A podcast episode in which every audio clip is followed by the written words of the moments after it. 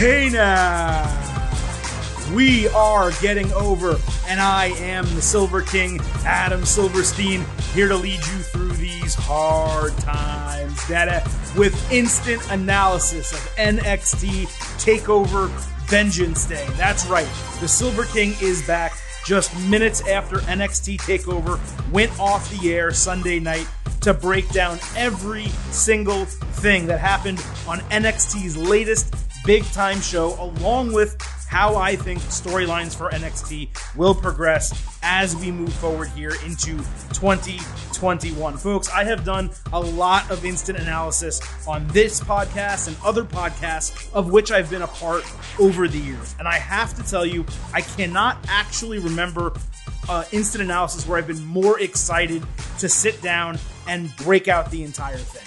I'm sure there have been other pay per views I've liked just as much, if not even more than this. NXT TakeOver New Orleans certainly comes to mind as one of those examples. There's been pay per views where I've wanted to jump on so badly to trash because X or Y or Z was so bad.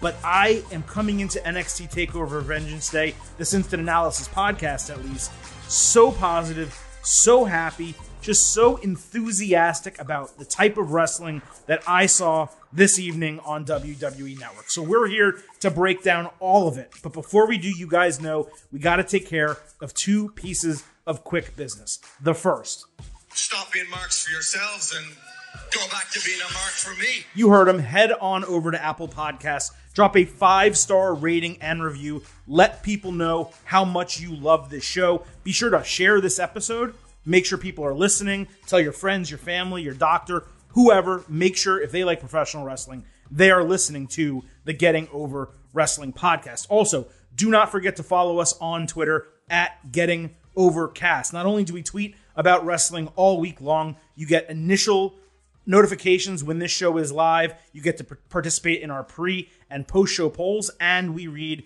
your direct messages and tweets. Due to it being late and due to the Silver King having a lot to say, I don't know how many DMs, if any, we're going to get to on today's show. But normally on regular episodes, we read your thoughts. A couple quick items to talk about before we get into it, on top of the business we normally take care of.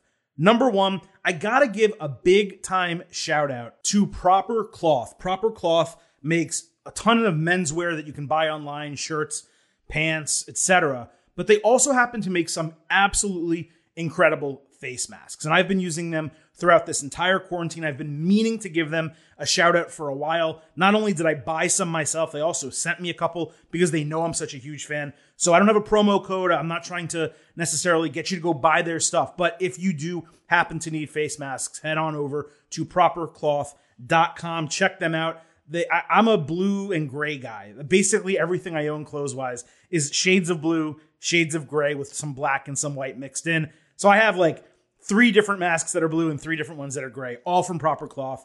It's like triple layered, all cotton, great stuff. Head on over there. And the fourth piece of business, you guys know how we do it on instant analysis. The Silver King cracks open a cold one.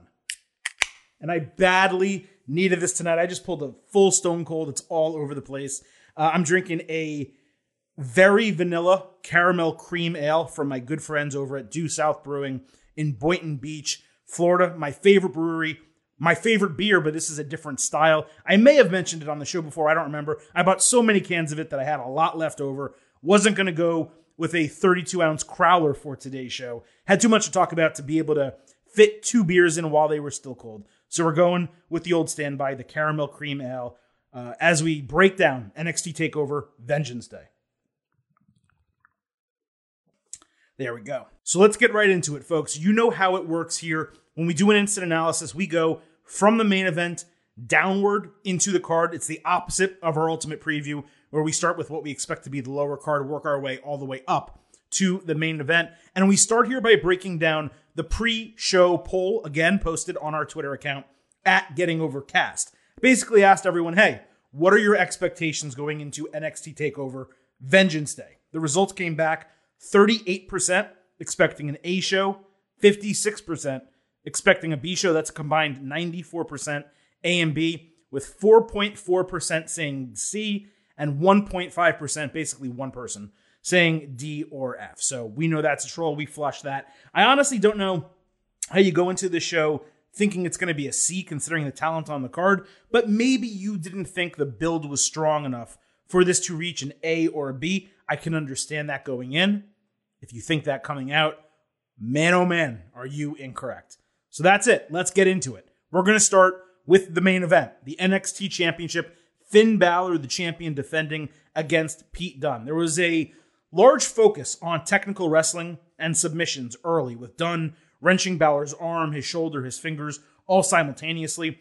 Balor worked Dunne's knee, and Dunne sold it really well when hitting Balor with an incredible twisting front slam. It was almost like his X-Plex, but without the release. I just never seen a move like that before.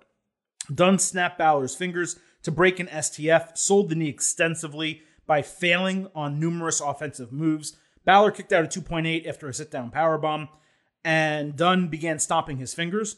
Balor hit a backstabber, sling blade, and missile dropkick, but Dunne countered the coup de grace with a triangle. Balor reached the ropes, and just as he was knocked out cold, the referee didn't call a knockout. Instead, he saw he had reached the rope. So he basically broke them up, and Balor was able to recover and almost restart the match in some ways. Dunne escaped a grounded abdominal stretch by breaking Balor's fingers and eventually hit the bitter end, but Balor kicked out at 2.9. Dunne again stomped on Balor's fingers, but Balor countered a powerbomb into a DDT and a bitter end into an inverted DDT. Balor stomped Dunne's back and ripped out his mouthpiece, hitting a basement missile dropkick into his face, followed by a coup de grace and the 1916 for the clean win. This was a great way for Balor to continue his championship run. It was honestly a technical wrestling masterpiece, I basically want to call it. I don't know what other word you would use to describe this match. That's how good it was. I can't recall a single flaw in the entire thing. It was very similar to Kurt Angle versus Chris Benoit. I know people don't talk about him a lot or that match, but it was so classic, so technical, so expertly done that that is what it reminds me of. What was even better than the wrestling was the selling. Balor and Dunne both gave 100% to sell the other person's moves. Balor even sold the match afterward by crumpling his fingers instead of doing the guns. He wasn't able to straighten out his fingers. It was just outstanding. And honestly, it was the perfect main event for a takeover of this caliber. As another person would say, such good shit. it really was such good shit. Top to bottom, a great show. And this was a picture perfect main event for all the reasons I just said. Now, after the match, Oni Lorcan and Danny Burch ran down to attack Balor. It took a little bit, but Undisputed Era eventually made the save. Kyle O'Reilly offered his hand, which Balor eventually accepted. So they were all lining up in the ring, all four guys standing next to each other, and it looked like Balor was about to join Undisputed Era. But at the very last moment, right as Balor was going to stick out his hand, it looked like he was going to do the guns instead of doing the Undisputed Era. Adam Cole super kicks the champion's head off. And then when Kyle O'Reilly started arguing with him, Cole just turned around, super kicked his head off as well.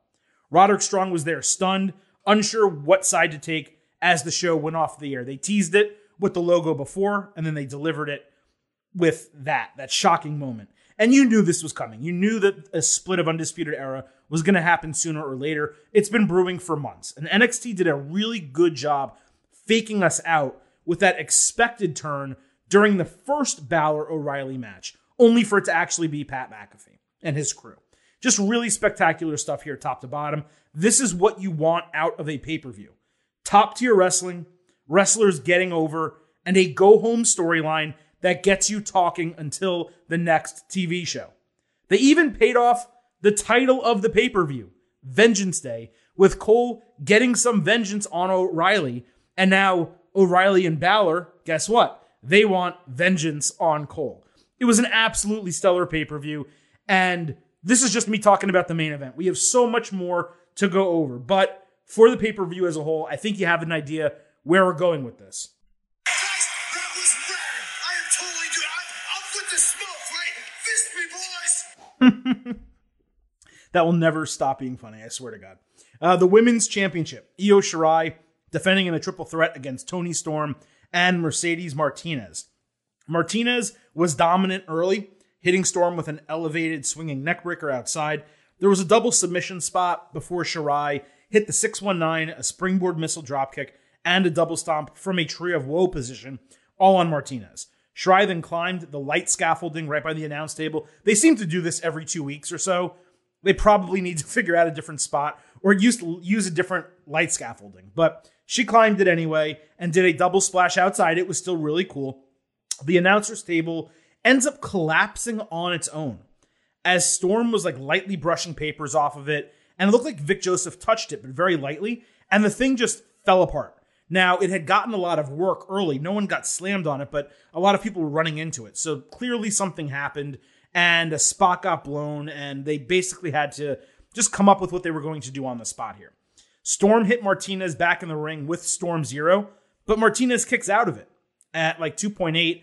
I thought that was really strange booking because it's Storm's finisher, and this wasn't a singles title match. So if it was Storm Shirai and Shirai kicks out of it, okay, that makes sense. But to have the third competitor in this match kick out of her finisher when she's trying to get over as a potential main eventer and champion, I just didn't think that was a really good decision.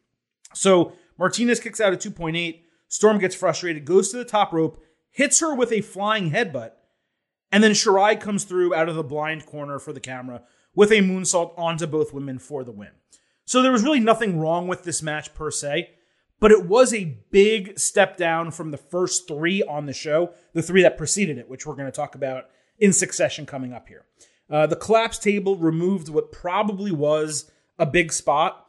It the match was a good five minutes too short, and the finish was a bit delayed and clunky with the camera trying to get that out of nowhere finish. The referee not counting initially when Storm was covering Martinez for the pinfall.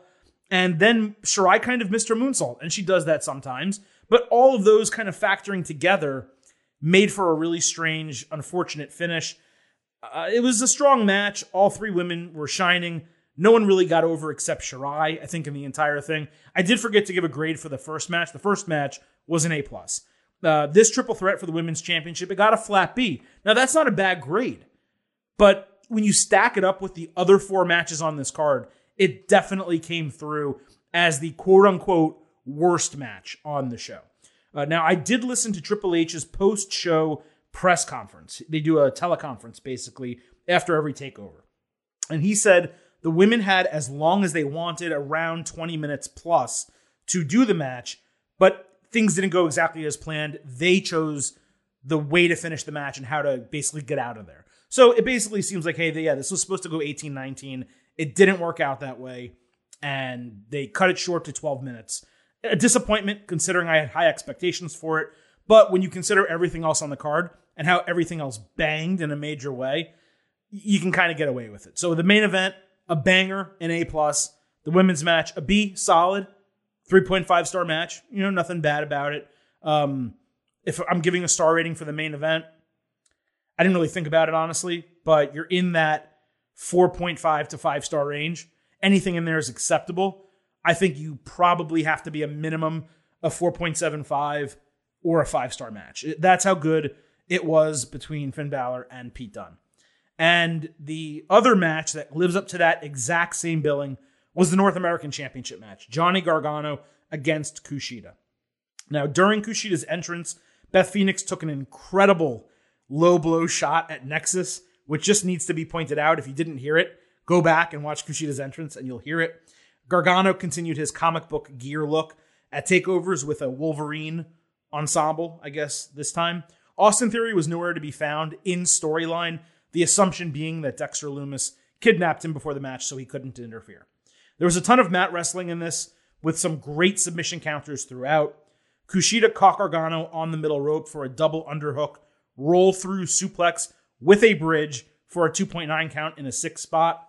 Then he countered one final beat with a clothesline and drove Gargano's left arm into the post. Gargano finally evened things up, countering off the ropes with a twisting suplex and a springboard tornado DDT for a near fall. They traded submissions and pinning combinations before Kushida was basically lawn darted into the middle turnbuckle. Kushida hit a chicken wing suplex into the corner and then an avalanche Spanish fly that he, after he landed, he converted it immediately into an armbar. It was one of the best spots of the entire show. Gargano clenched his fist, but Kushida broke it. nearly forcing Gargano to tap on three different occasions until Gargano finally reached the ropes. I thought that was a great finish tease. I legitimately thought every single time Kushida reestablished the hold that Gargano was going to tap and he was going to win. Kushida got a running start on the stage. The stage was elevated for this, going right up to the ring apron. He got a running start and booted Gargano's injured arm. Then he locked him in the hoverboard lock. Gargano broke it by forcing Kushida's neck under the top rope. He followed with one final beat onto the ramp and then another one inside the ring for the clean win and the title retention. This was a total, unadulterated banger of a match. It absolutely delivered. Both guys completely showed out. Kushida tweeted after the match that this was the reason he went to NXT for matches like this, and it's the first time he really felt like himself in the United States. And that is great to hear because he has so much potential in NXT and WWE. But I do have to say, the result of the match, the booking decision, for me was really surprising. I thought this was a perfect spot to change the title and for Kushida to finally get his push. But there's just no discounting the top tier wrestling and storytelling we got from the entire match. You just wonder why you'd have Gargano win squeaky clean as a heel over Kushida. And then you wonder what's next for Kushida if not the North American Championship. He's not going to elevate to the main NXT title. I can't imagine them kicking him down a rung to go to the Cruiserweight Championship. Maybe they're going to call him up. Maybe he's going to go to Raw or SmackDown. They have a spot for him. Something's going to happen. That could make sense if they if that was the reason he didn't win. But other than that, this was the exact spot for Kushida to win.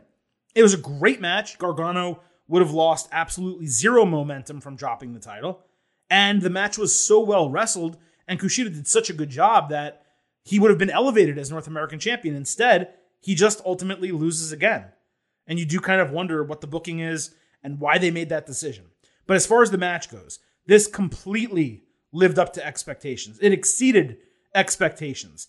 It may not have been an all time historic match, but it'll wind up being one of the best in 2021. Gargano and Kushida and Adam Cole and Pete Dunne will both be on the year end list when we're voting for match of the year. This, I think, may have been my favorite in 2021 so far, at least non Japanese match, meaning not New Japan Pro Wrestling. I graded it a absolute no brainer, A plus, minimum 4.75 stars. If you want to go to 5, 5.25, you most certainly can. This was the match of the night. I know people may argue with that and say Balor Dunne was, and I accept that. I'd probably have to watch both again to make sure I still feel the same way. Both were masterpieces. They were spaced out a little bit on the card, which was really smart booking Uh, and scheduling by Triple H. But this thing totally delivered. As I said, totally exceeded expectations. Adam Cole, Pete Dunne totally exceeded expectations. And the women's championship match, unfortunately, fell below the expectations. So those are the three title matches. Now we're going to get into the two Dusty Rhodes Tag Team Classic final matches. And we'll start with the men grizzled young veterans against MSK. So GYV cut their typical promo before the match. MSK went on a run early. Wes Lee nailed a springboard, double back handspring tope con hilo. Nash Carter got nailed with a dropkick flatliner later. Lee then got the hot tag and went absolutely insane with a tope con hilo over the ring post and then a double backflip heel kick on Zack Gibson. Carter lost his mind and brawled with Gibson before hitting a springboard cutter. At one point, and I'm going to quote him here, he actually screamed in his face, fucking hit me, which I thought was hysterical. It came through on the broadcast. Maybe Paul Levesque wasn't that happy about it. I loved it as a fan. It felt raw, it felt real. Lee tried his backflips again, but got caught this time by Gibson, who hit the helter skelter, followed by a 450 splash from James Drake, who is so big he has no business doing a 450 splash, but it was gorgeous. And that was a 2.8 count. Lee escaped a doomsday device. MSK then hit their shove moonsault, and then they combined for a flying senton and a corkscrew senton for a 2.8 on Drake. Gibson put Lee on his shoulders outside the ring. As Drake flies through the ropes for a tope suicida doomsday device outside the ring in an insane spot. There were so many great matches There were so many great spots on the entire show. This one popped me. And if you are listening to the show after clicking on it from Twitter, then you're probably noticing it's the GIF I used uh, to promote this podcast. That is how much I loved that move. Carter got singled out inside the ring, but he survived an assisted backbreaker with a 2.9 count. MSK countered Ticket to Mayhem, knocked Gibson outside the ring, and then hit their springboard backflip blockbuster for the absolutely shocking, at least for me, one, two, three. But I gotta say, holy freaking cow. This was an absolute banger. Morning Woods is what Xavier calls it. NXT is straight up strapping a rocket to MSK. And good for them because these guys have it all. They don't just have it all, Chris. They also have It. Yeah, MSK has It. and not just Wes Lee, who on his own is so incredibly impressive in a ricochet like manner where you just you see him and you're like how? How is he doing the things that he does? But nash carter the personality the expressions the wrestling ability i'm not discounting him either. All of it. They are a total package together. I love it. For msk to beat the grizzled young veterans who are understandably projected to win this thing it's big time booking for them. This was a star making moment and a legitimate push. And if it's if I'm booking, if I'm in charge of NXT, I have them no doubt as the next NXT Tag Team Champions. I put them right over Oni Lorcan and Danny Burch, maybe this month. Like, not this month, I'm sorry, inside of the next four weeks. March at some point, either do a special show or just book this as a mid card main event or a main event, MSK against Oni Lorcan and Danny Burch, and you change the damn titles because you got it strike while the iron's hot. That's what they're doing so far. I don't want these guys losing. They need the titles. And if you want them to drop it to Grizzled Young Veterans another month or two months from there, that's fine. But they are so hot right now, you got to go all the way. This was a freaking banger. I did expect that it could possibly steal the show. But even when I was saying that, I don't know that I totally believed it. It did not steal the show just because the other wrestling was so damn good. But man, it was incredible. A flat A grade, like a 4.5 star match. I mean, look, I'm not exaggerating. That's how good this show was. This was incredible. Now, on the post show conference call with Triple H that I listened to, he called MSK sponges. He said they've totally taken advantage of their opportunities, and he almost made it seem like they weren't initially booked to win the Dusty Rhodes Tag Team Classic, but almost they were so good and exciting and did such a good job throughout the tournament that Triple H decided to put them over and get them to win. So maybe that's the case, maybe it's not. I don't know. That's what it sounded like, you know, hearing him kind of break them down. But he appears to be a huge fan of MSK. And I can tell you something the Silver King is a huge fan of MSK. And now let's talk about the match that opened the show the Women's Dusty Rhodes Tag Team Classic Dakota Kai and Raquel Gonzalez against Ember Moon and Shotzi Blackheart. So early in the match, Moon was absolutely destroyed. It felt like the first like 10 minutes of the match where Moon was just getting her ass kicked. Uh, Gonzalez hit a ton of fallaway slams. Then she powerbombed Blackheart into the hockey glass at ringside. Moon eventually hit the Eclipse on Gonzalez, but Kai distracted the referee, so the referee missed the fall. Gonzalez was ready to hit her choke bomb finisher, uh, but Shotzi came in with a missile dropkick for a near fall and later hit an avalanche sliced bread on Gonzalez, which was a really good spot. Blackheart put Kai on her shoulders outside, and Moon leapt off the second rope for a thunderous splash outside the ring. After a near submission of Gonzalez by Moon, Kai hit Moon with the chiropractor for a near fall. Gonzalez then tagged in to help Kai with an assisted GTK. She then power lifted Moon out of the ring onto the elevated stage and then shoulder tackled her off of it. Blackheart went to splash the heels after knocking them onto the stage, but Gonzalez pushed her off the top rope, pressed Kai onto her over the top rope into the ring, and then hit the choke bomb with a double assisted cover for the one, two, three. This was an absolutely incredible opener and definitely one of the best women's tag team matches I can remember. It may be the best. I'm guessing there was a better one in WWE, but this thing was a total banger. There were inventive moves, constant double teams. There was a lot of excitement and strong booking for the losers in Ember Moon and Shotzi Blackheart. Slight demerit here for a couple sloppy points and the illegal pinfall win. I don't really know why they did that. Uh, it's illegal, number one. Number two, the referee could totally see it. And Gonzalez hit her finisher. It's not like Shotzi Blackheart is some beast who needs two people to cover her. So it just was totally unnecessary and weird for them to do that. So there were some demerits. I did think the faces were going to win, but Kai and Gonzalez make a strong number one contenders. Kai has the long term feud with Shayna Baszler. They can go and come back to that, talk about it. And honestly, if you want a team to beat Baszler and Jax for the titles, well, Kai and Gonzalez are a good team to do that. It's heel versus heel, but I think it works. Uh, and I think you got to change the titles. I want to see the WWE Tag Team Championships, Women's Tag Team Championships, I'm sorry, in NXT. And the women in this match proved that they deserve that opportunity. I graded this an A minus. Uh, it was the show opener, so it gets a little bit of an upward curve there because you don't know what the rest of the show is going to be like grading against it. You could probably, if you win B plus, I'd be okay with that.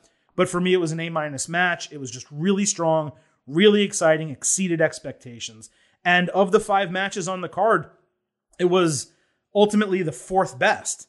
But all four of those matches received A minus or better. The only match that didn't was the women's championship match, which got a flat B.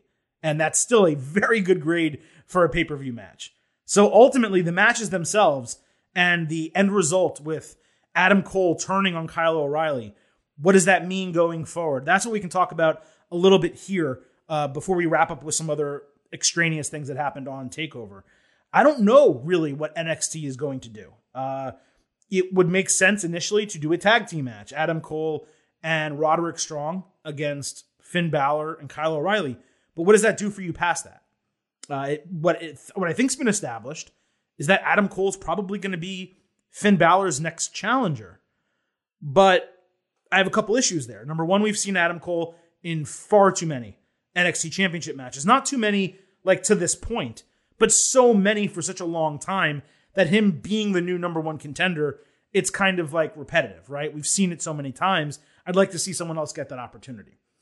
You have Kyle O'Reilly now, who it feels like the end of the story will be him winning the NXT title. Well, is he going to win that off Adam Cole? Are they going to really put the title on Cole again? I don't think that's a good booking. You have Karrion Kross kind of waiting in the wings. He has the match this week with Santos Escobar. Yeah, you can have Kross come in, straight up beat Balor. And then what are you doing with O'Reilly? What are you doing with Adam Cole? So I love the booking to the end of the show. And I like that, even though I loved Undisputed Era, uh, look, it, I think it seems pretty clear at this point Bobby Fish is either going to retire or he's just not going to be someone who can wrestle extensively and be part of a faction in a wrestling role, maybe a managerial role or something like that, where he occasionally wrestles. Just, I don't think he's injury prone. I don't really like that term, but he just gets injured so much where it's like, okay, maybe he's older, maybe he's a little bit more brittle now, and maybe there's some other considerations that need to be thought about. So breaking up Undisputed Era, it was time for that. But it is a little depressing that they're going to be broken up and we're never going to end up getting Undisputed Era on Raw or SmackDown, which is what all of us have wanted for a really long time. I thought they would have fit in great on Raw if Retribution didn't exist. They probably would go to SmackDown right now and be fantastic. So yeah, I, I don't know exactly where NXT is going to be going with this, but that's the fun. That's what you want. You want to come out of a pay per view excited and enthralled at the matches and the action you saw, and you want them to force you to watch their next show, be it on a Monday, a Wednesday. It's never really a Friday, so a Monday or a Wednesday. Whether it's WWE or AEW or NXT, you want them to say to you as a viewer, I'm glad you loved that, but we gave you a twist so good, you have to tune in Wednesday in this case to see what happens. And I have to tune in. I have to. I got to see what's happening. If there was a, a, a, sports event or a game at the same time, and maybe I would have DVR'd NXT, now I'm not going to. I'm watching NXT live. There's no way I'm missing it because I got to know what's going to happen with Undisputed Era, Adam Cole, Kyle O'Reilly, Finn Balor, and Roderick Strong. So NXT succeeded in a major way with TakeOver. Now, there are a couple other extraneous things to talk about.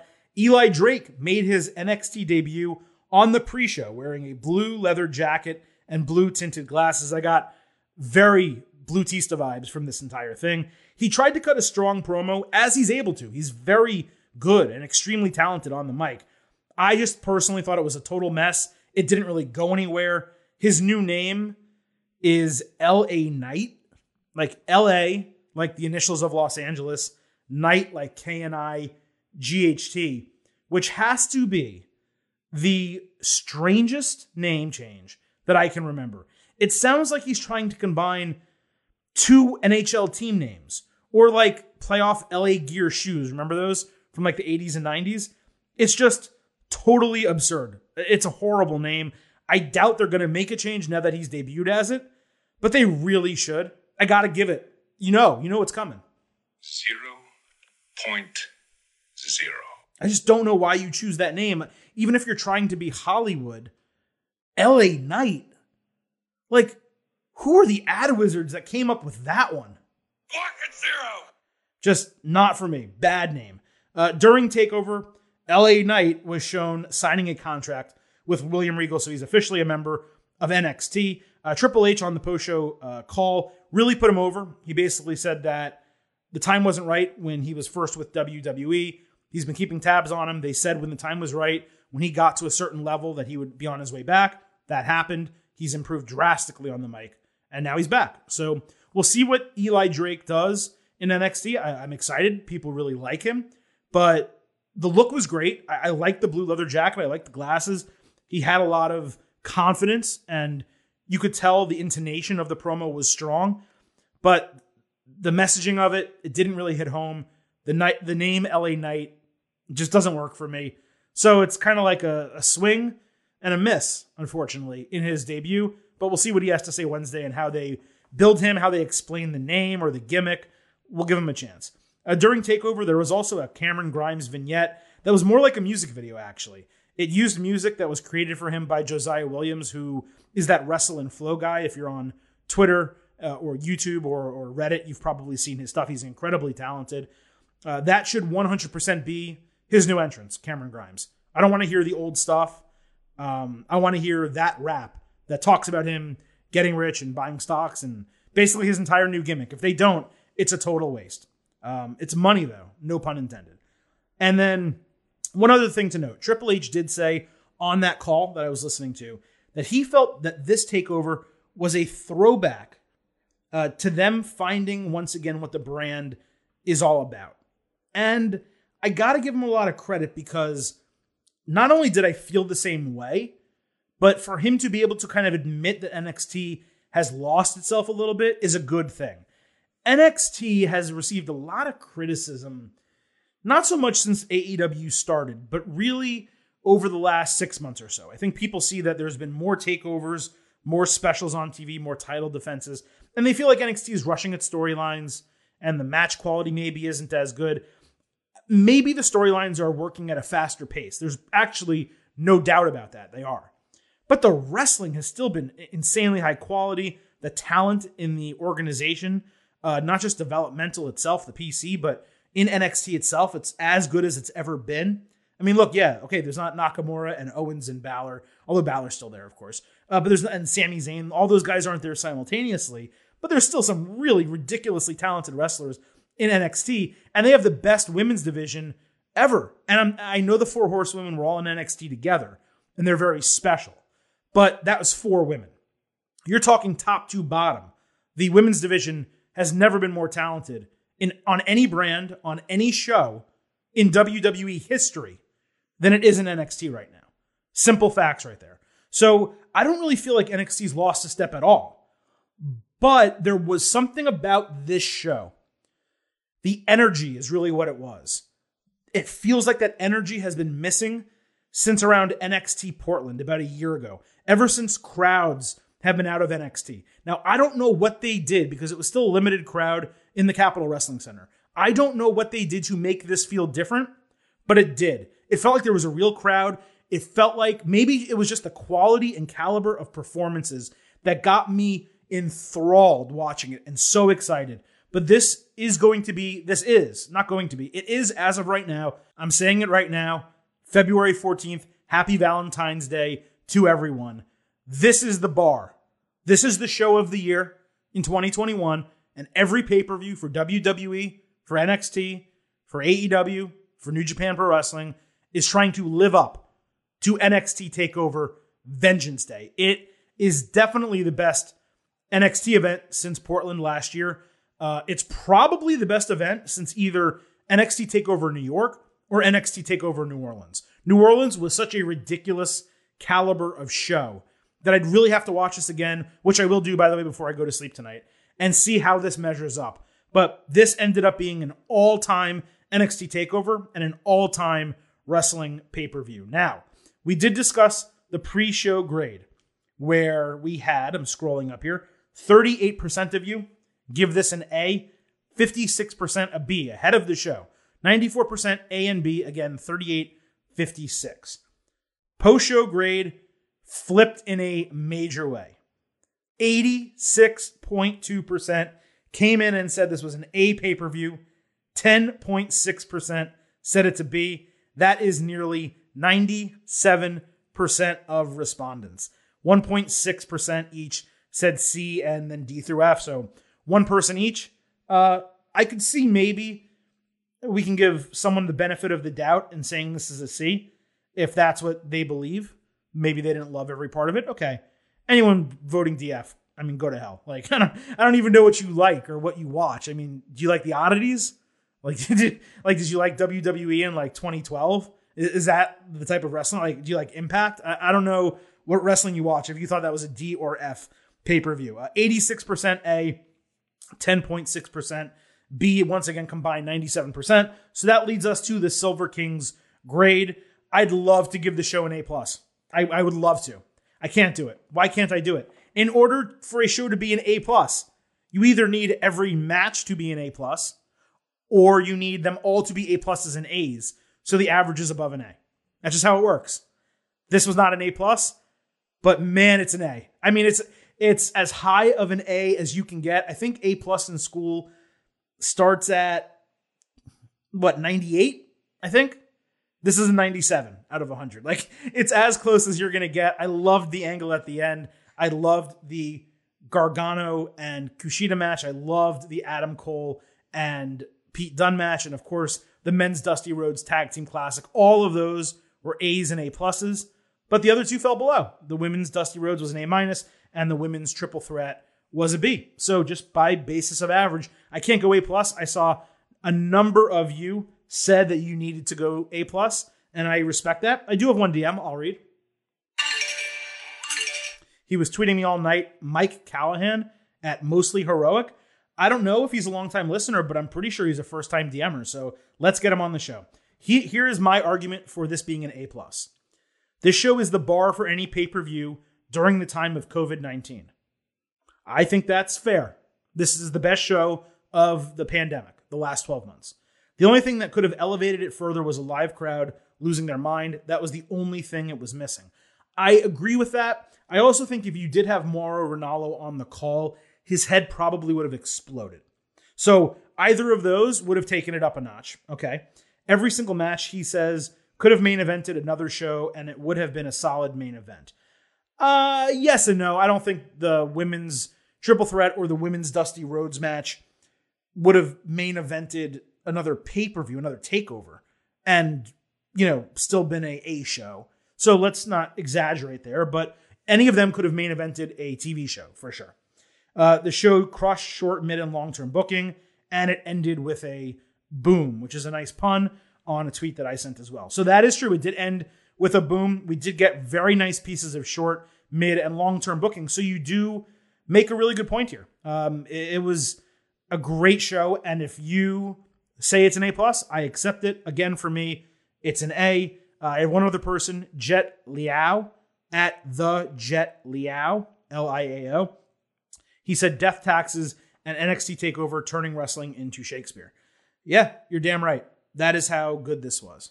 Uh, you guys were t- tweeting at me all night. I really appreciate it. It was cool to see you all reacting uh, with me while the show was live. You guys know I freaked out at the Doomsday device and a couple of the other things that happened were just absolutely incredible. I was legitimately speechless through the first three matches of the show. I didn't really know how to describe them because I've never seen a show really start like that start as strong as that did. And then to close with Balor and Dunne, and then the post show angle. Man, NXT TakeOver Vengeance Day absolutely delivered. And I hope the Silver King delivered for you with this instant analysis of the show. You guys know we do it like this all the time. In fact, we're going to be back next Sunday doing the exact same thing with instant analysis of WWE Elimination Chamber. But before we get to that, this upcoming Tuesday, we will have our WWE Elimination Chamber Ultimate Preview. We're also going to break down everything that happened on SmackDown and Raw on that show. And then we will be back, as usual, on Thursday to break down the fallout from NXT TakeOver Vengeance Day and the latest episode of AEW Dynamite on our Wednesday Night Wars episode of the Getting Over Wrestling podcast. It's getting late. The Silver King wants to get this damn thing published and in your ear holes as soon as possible, so I'm cutting it off. That's it. I'm going to enjoy the rest of my beer. I hope you all go back. Hell, watch it again. NXT TakeOver Vengeance Day, pay per view of 2021. The bar has been set. Follow that MFers. That used to be NXT's internal slogan. Follow that MFers. They just said it. 2021, follow this pay per view. Best of luck to you. Hope you all had a great Valentine's Day. I hope you all enjoyed this show. Again, we'll be back next week. Full coverage WWE Elimination Chamber. With that, a couple reminders. Don't forget to head on over to Apple Podcasts, drop a five star rating and review. Please, it's very important. Let people know you love this show. Also, do not forget to follow us on Twitter at Getting Overcast. The Silver King's done. It's late. I got three words left for you. Bye for now.